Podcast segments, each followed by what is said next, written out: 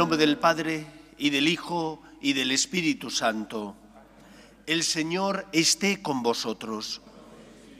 Le damos gracias al Señor por su misericordia, porque quiso instituir a la Iglesia con sus sacramentos, que son signos sensibles de su amor, que el Señor nos ha dejado para consuelo de los que somos pecadores. Con humildad le pedimos perdón al Señor para prepararnos y celebrar dignamente estos sagrados misterios. Tú que has venido a salvar a los pobres, Señor, ten piedad. Tú que dijiste que había en el cielo más alegría por un solo pecador que se convirtiera, que por 99 justos que no necesitan conversión, Cristo ten piedad. Tú que eres el camino, la verdad y la vida, Señor, ten piedad. Dios Todopoderoso, tenga misericordia de nosotros, perdone nuestros pecados y nos lleve a la vida eterna. Gloria a Dios en el cielo y en la tierra paz a los hombres que ama el Señor. Por tu inmensa gloria te alabamos, te bendecimos, te adoramos, te glorificamos. Señor Dios Rey Celestial, Dios Padre Todopoderoso, Señor Hijo único Jesucristo, Señor Dios, Cordero de Dios, Hijo del Padre, tú que quitas el pecado del mundo, ten piedad de nosotros. Tú que quitas el pecado del mundo, atiende nuestras súplicas. Tú que estás sentado a la derecha del Padre, ten piedad de nosotros porque solo tú eres santo, solo tú Señor, solo tú Altísimo Jesucristo, con el Espíritu Santo, en la gloria de Dios Padre. Amén. Oremos. Dios Todopoderoso y Eterno, orienta nuestros actos según tu voluntad, para que merezcamos abundar en buenas obras, en nombre de tu Hijo predilecto, Él que vive y reina contigo, en unidad con el Espíritu Santo y es Dios por los siglos de los siglos. Lectura del libro de Isaías. En otro tiempo, el Señor humilló el país de Zabulón y el país de Neftalí. Ahora ensalzará el camino del mar, al otro lado del Jordán, la Galilea de los gentiles. El pueblo que caminaba en tinieblas vio una luz grande habitaban tierra de sombras y una luz les brilló. Acreciste la alegría, aumentaste el gozo. Se gozan en tu presencia como gozan al segar, como se alegran al repartirse el botín. Porque la vara del opresor y el yugo de su carga, el bastón de su hombro, lo quebrantaste como el día de Madián. Palabra de Dios. Te alabamos, Señor. El Señor es mi luz y mi salvación. El Señor es mi luz y mi salvación. El Señor es mi luz y mi salvación. ¿A quién temeré? El Señor es la defensa de mi vida. ¿Quién me hará temblar? El Señor, es, mi luz y mi salvación. Una cosa pido al Señor, eso buscaré, habitar en la casa del Señor por los días de mi vida, gozar de la dulzura del Señor contemplando su templo. El Señor es mi luz y mi salvación. Espero gozar de la dicha del Señor en el país de la vida. Espera en el Señor, sé valiente, Ten ánimo, espera en el Señor. El Señor es mi luz y mi salvación.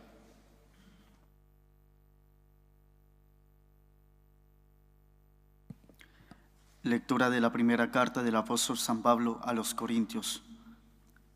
Os ruego, hermanos, en nombre de nuestro Señor Jesucristo, poneos de acuerdo y no andéis divididos. Estad bien unidos con un mismo pensar y sentir Hermanos, me he enterado por los de Chloe que hay discordias entre vosotros, y por eso os hablo así, porque andáis divididos, diciendo, yo soy de Pablo, yo soy de Apolo, yo soy de Pedro, yo soy de Cristo. ¿Está dividido Cristo? ¿Ha muerto Pablo en la cruz por vosotros? ¿Habéis sido bautizados en nombre de Pablo? porque no me envió Cristo a bautizar, sino a anunciar el Evangelio, y no con sabiduría de palabras, para no hacer ineficaz la cruz de Cristo. Palabra de Dios. Te alabamos, Señor. Aleluya, aleluya, aleluya, aleluya. El Señor esté con vosotros. Lectura del Santo Evangelio según San Mateo. Al enterarse Jesús de que habían arrestado a Juan, se retiró a Galilea. Dejando Nazaret, se estableció en Cafarnaún, junto al lago, en el territorio de Zabulón y Neftalí. Así se cumplió lo que había dicho el profeta Isaías. País de Zabulón y país de Neftalí, camino del mar, al otro lado del Jordán Galilea de los gentiles. El pueblo que habitaba en tinieblas vio una luz grande. A los que habitaban en tierra y sombras de muerte, una luz les brilló. Entonces comenzó Jesús a predicar diciendo, Convertíos, porque está cerca el reino de los cielos. Pasando junto al lago de Galilea, vio a dos hermanos, a Simón al que llaman Pedro, y Andrés su hermano, que estaban echando el copo en el lago, pues eran pescadores. Les dijo, Venid y seguidme, y os haré pescadores de hombres. Inmediatamente dejaron las redes y lo siguieron. Y pasando adelante, vio a otros dos hermanos, a Santiago, hijo de Cebedeo, y a Juan, que estaban en la barca repasando las redes con Cebedeo su padre. Jesús los llamó también Inmediatamente dejaron la barca y a su padre y lo siguieron. Recorría toda Galilea, enseñando en las sinagogas y proclamando el Evangelio del reino, curando las enfermedades y dolencias del pueblo. Palabra del Señor.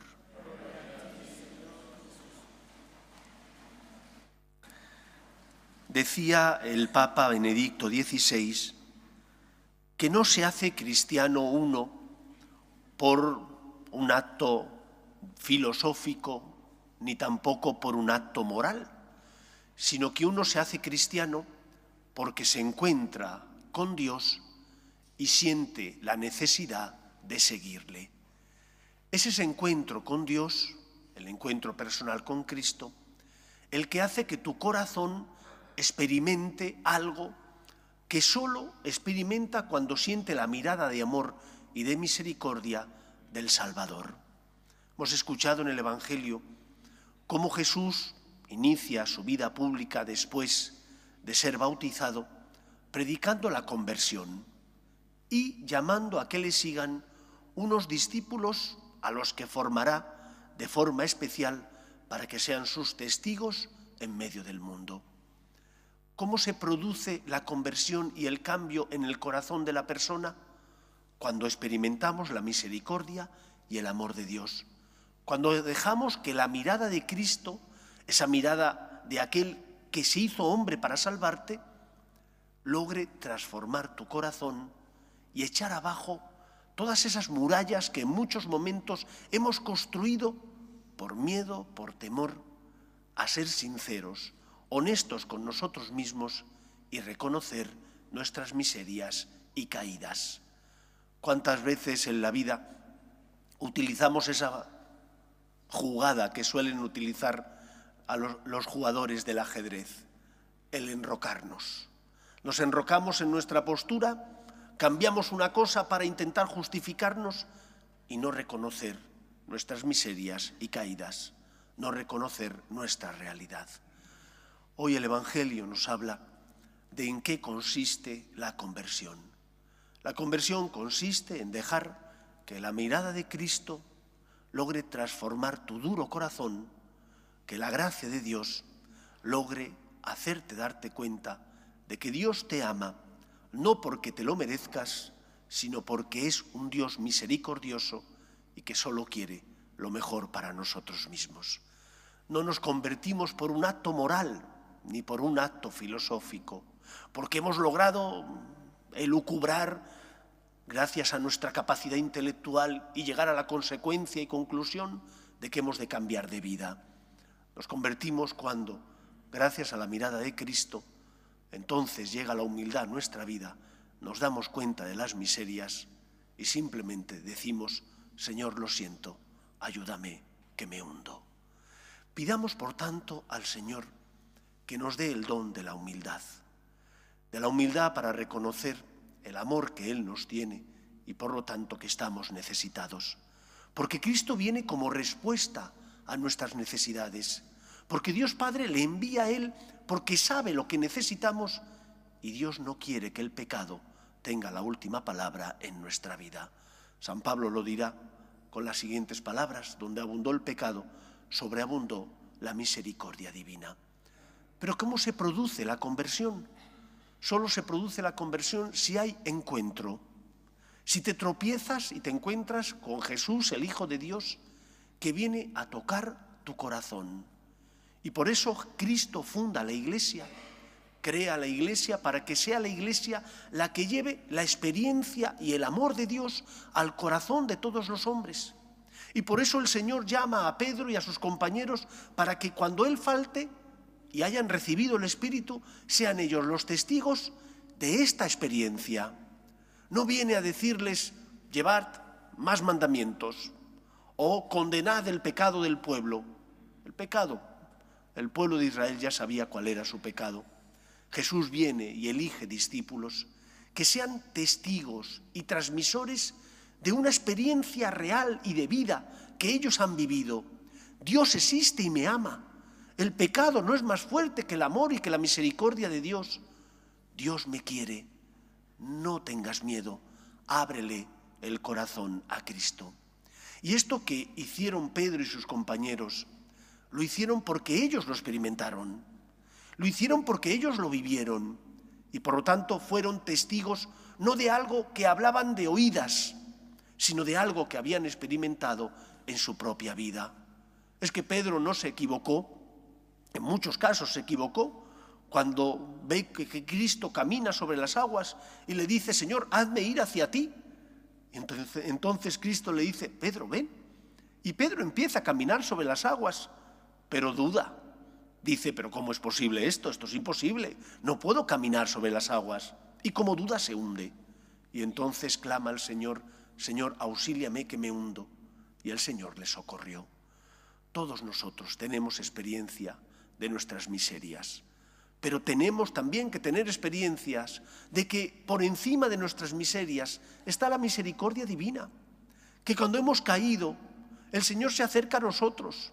Para eso instituyó a la Iglesia con sus sacramentos, para que no nos faltara el amor divino, para que no nos faltara el auxilio de Dios que se acerca a nosotros para consolarnos y para decirnos, no tengas miedo, yo te amo, te voy a sostener, te voy a cuidar, fíate de mí.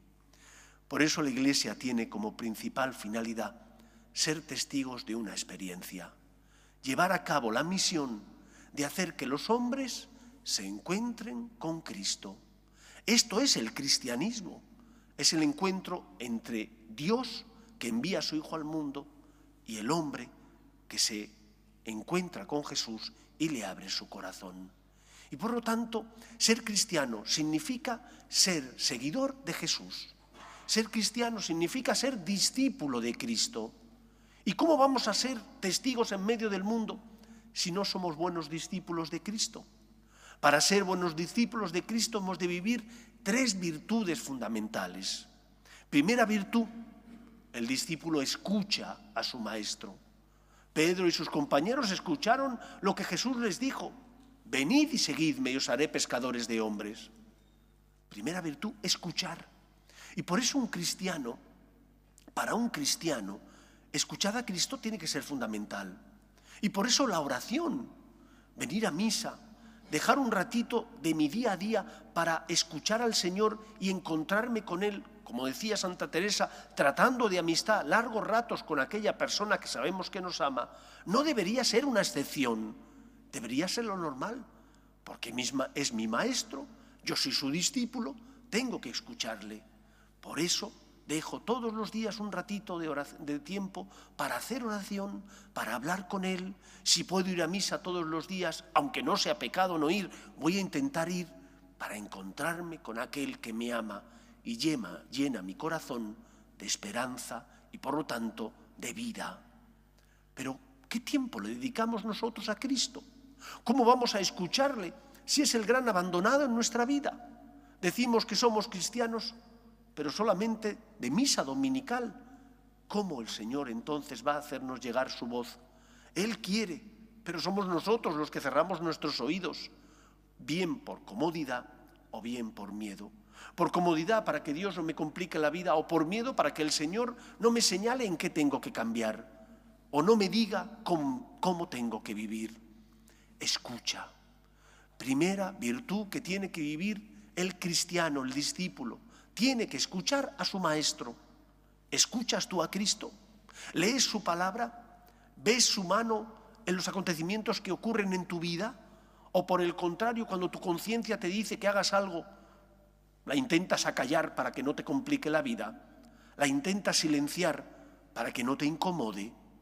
Escucha. El discípulo tiene que escuchar a su maestro. Segunda virtud, el discípulo obedece. ¿Cómo voy a ser un buen discípulo si no obedezco a mi maestro? ¿Cómo me voy a dejar enseñar si hago lo contrario a lo que mi maestro me está indicando que tengo que hacer? Dejándolo todo, dice el Evangelio, Pedro, su hermano y los demás le siguieron. ¿Estamos nosotros obedeciendo? ¿O somos discípulos díscolos?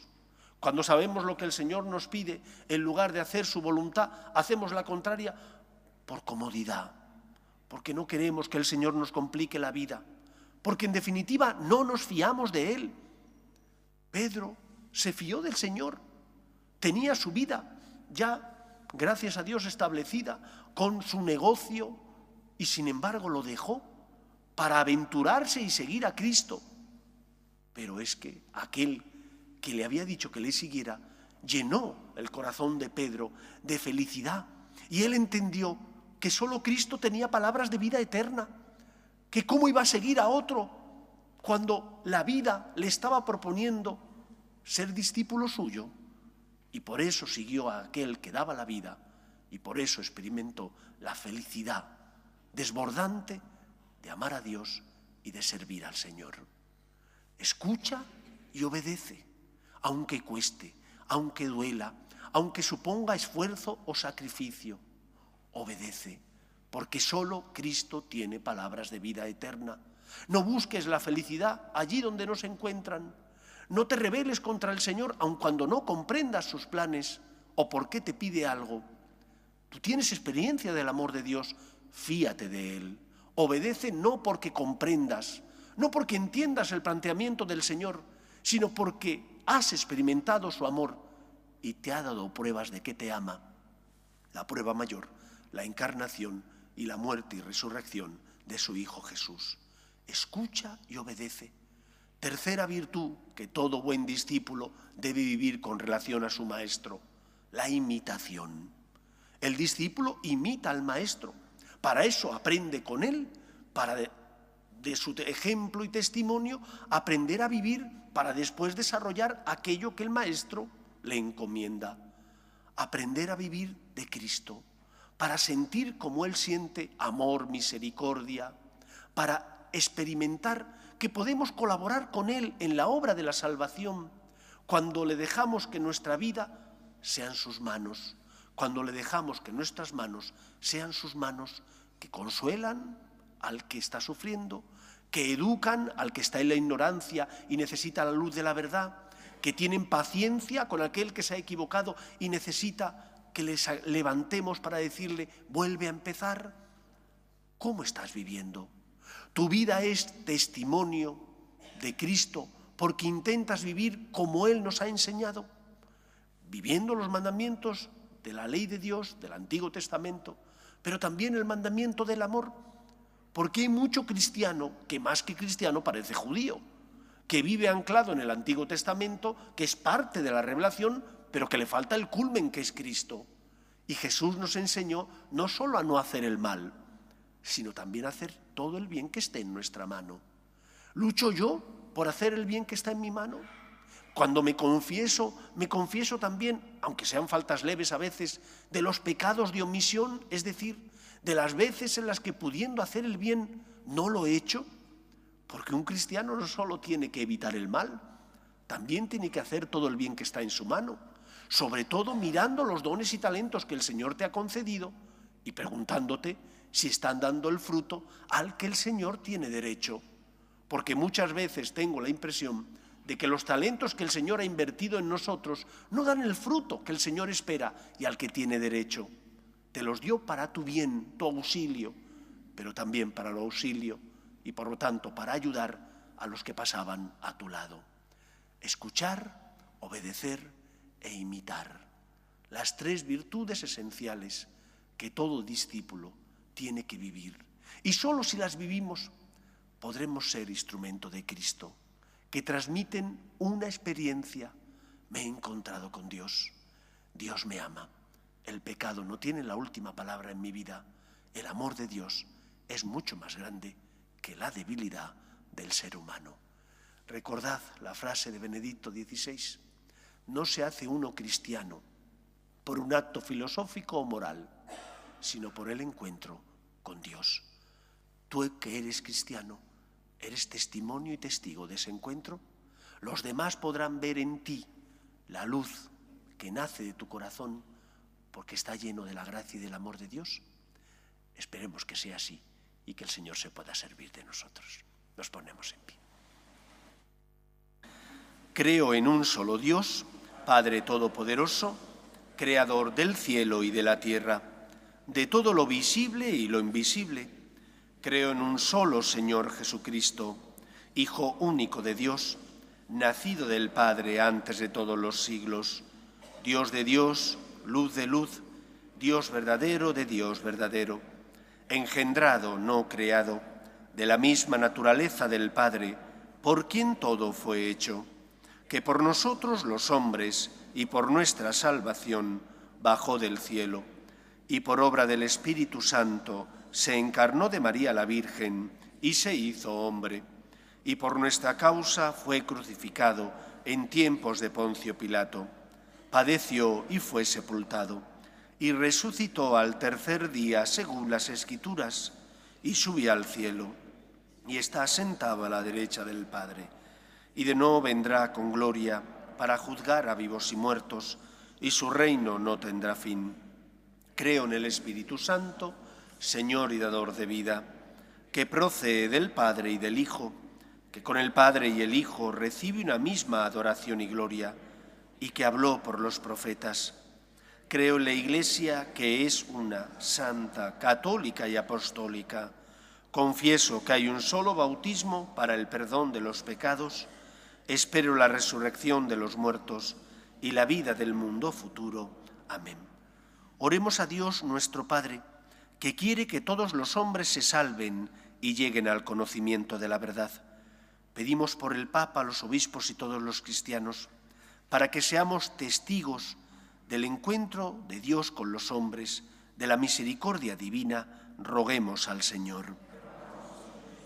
Pedimos por nuestras familias para que se mantengan unidas en el amor a Dios y en ellas se transmita la fe de padres a hijos, roguemos al Señor.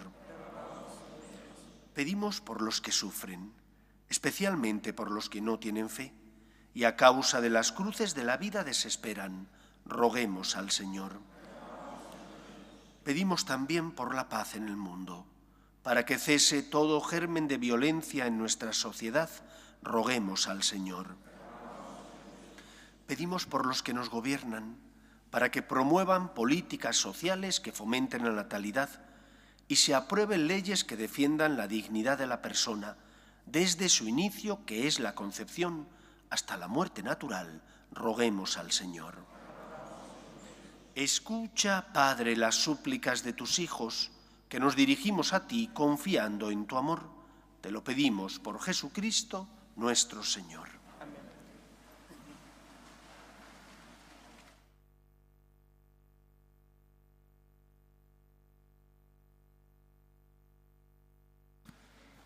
Tú has venido a la orilla, has buscado ni a sabios ni a ricos, tan solo quieres que yo te siga. Señor, me has mirado a los ojos,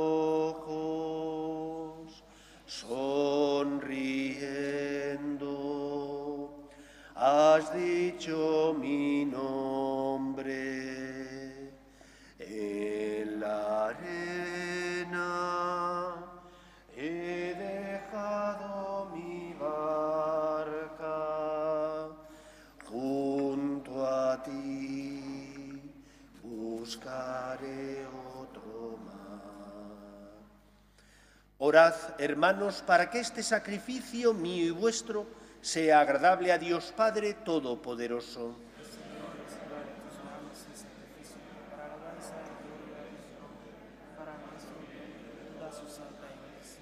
Señor, recibe con bondad nuestros dones y al santificarlos, haz que sean para nosotros dones de salvación.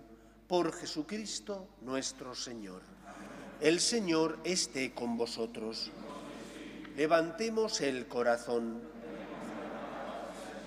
Demos gracias al Señor nuestro Dios.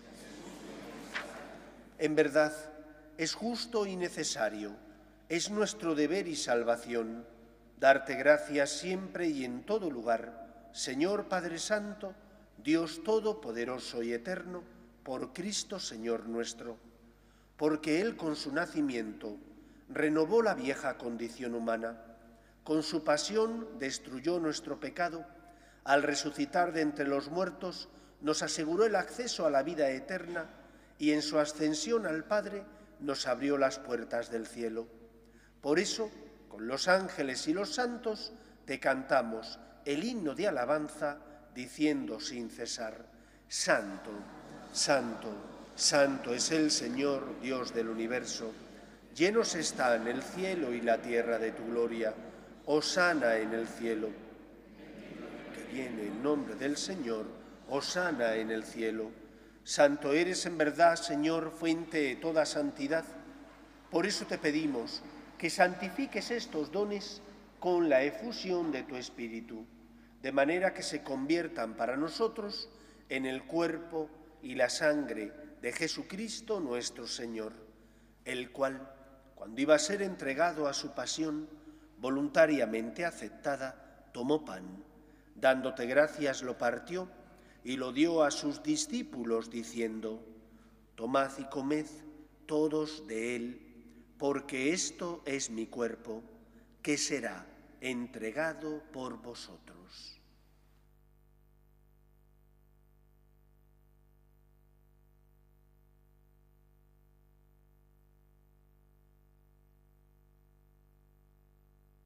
Del mismo modo, acabada la cena, tomó el cáliz y dándote gracias de nuevo, lo pasó a sus discípulos diciendo, Tomad y bebed todos de él, porque este es el cáliz de mi sangre, sangre de la alianza nueva y eterna, que será derramada por vosotros y por muchos para el perdón de los pecados.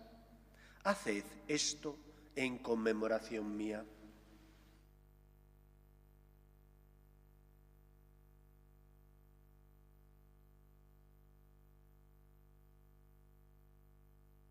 Este es el sacramento de nuestra fe.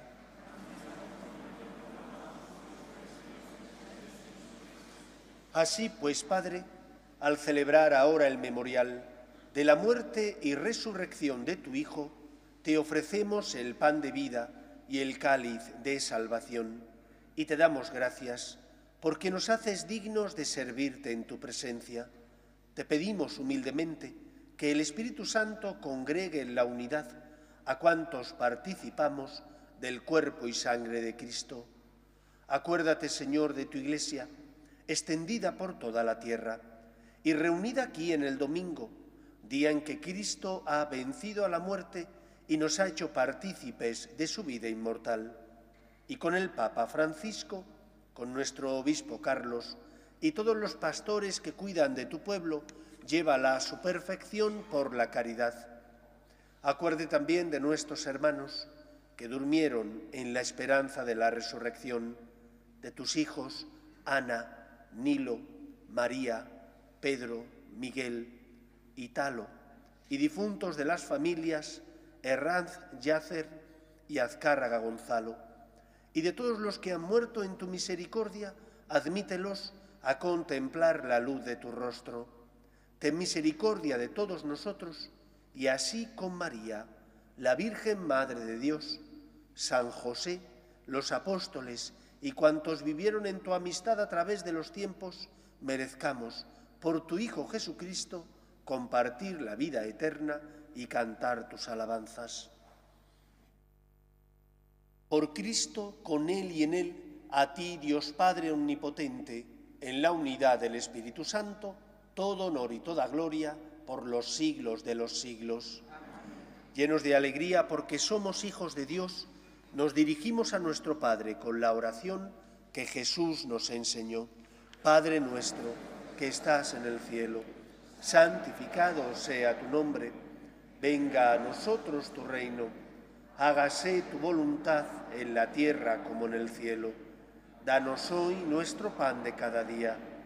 Perdona nuestras ofensas, como también nosotros perdonamos a los que nos ofenden no nos dejes caer en la tentación y líbranos del mal. Líbranos de todos los males, Señor, y concédenos la paz en nuestros días, para que, ayudados por tu misericordia, vivamos siempre libres de pecado y protegidos de toda perturbación mientras esperamos la gloriosa venida de nuestro Salvador Jesucristo. Señor Jesucristo, que dijiste a tus apóstoles, la paz os dejo, mi paz os doy, no tengas en cuenta nuestros pecados, sino la fe de tu Iglesia, y conforme a tu palabra concédele la paz y la unidad. Tú, que vives y reinas por los siglos de los siglos, la paz del Señor esté siempre con vosotros. Daos fraternalmente la paz.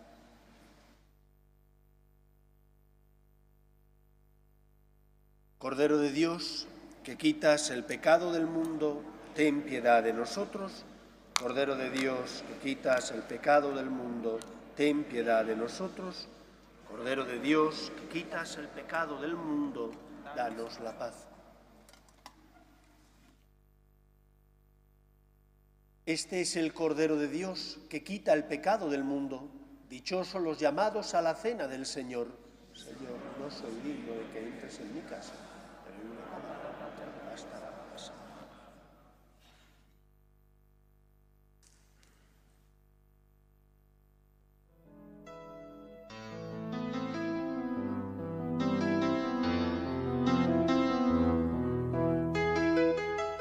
Creo, Jesús mío, que estás realmente presente en el Santísimo Sacramento del altar. Te amo sobre todas las cosas y deseo recibirte dentro de mi alma. Pero como ahora no puedo comulgar, ven al menos espiritualmente a mi corazón. Y como si ya te hubiese recibido, te abrazo y me uno del todo a ti. Señor, no permitas que me aparte de ti. Amén.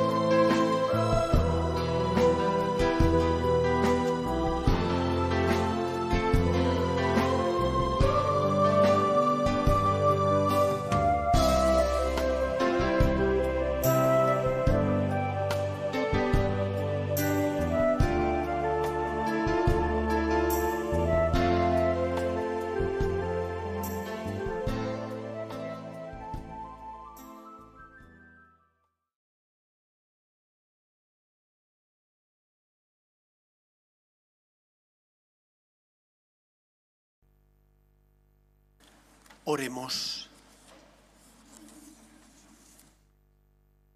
Concédenos, Dios Todopoderoso, que cuantos hemos recibido tu gracia vivificadora, nos gloriemos siempre del don que nos haces. Por Jesucristo nuestro Señor. El Señor esté con vosotros y la bendición de Dios Todopoderoso, Padre, Hijo y Espíritu Santo, descienda sobre vosotros. Podéis ir en paz. Pedimos a la Virgen María que proteja a nuestras familias. Dios te salve, Reina y Madre de misericordia, vida, dulzura y esperanza nuestra. Dios te salve. A ti llamamos los desterrados hijos de Eva.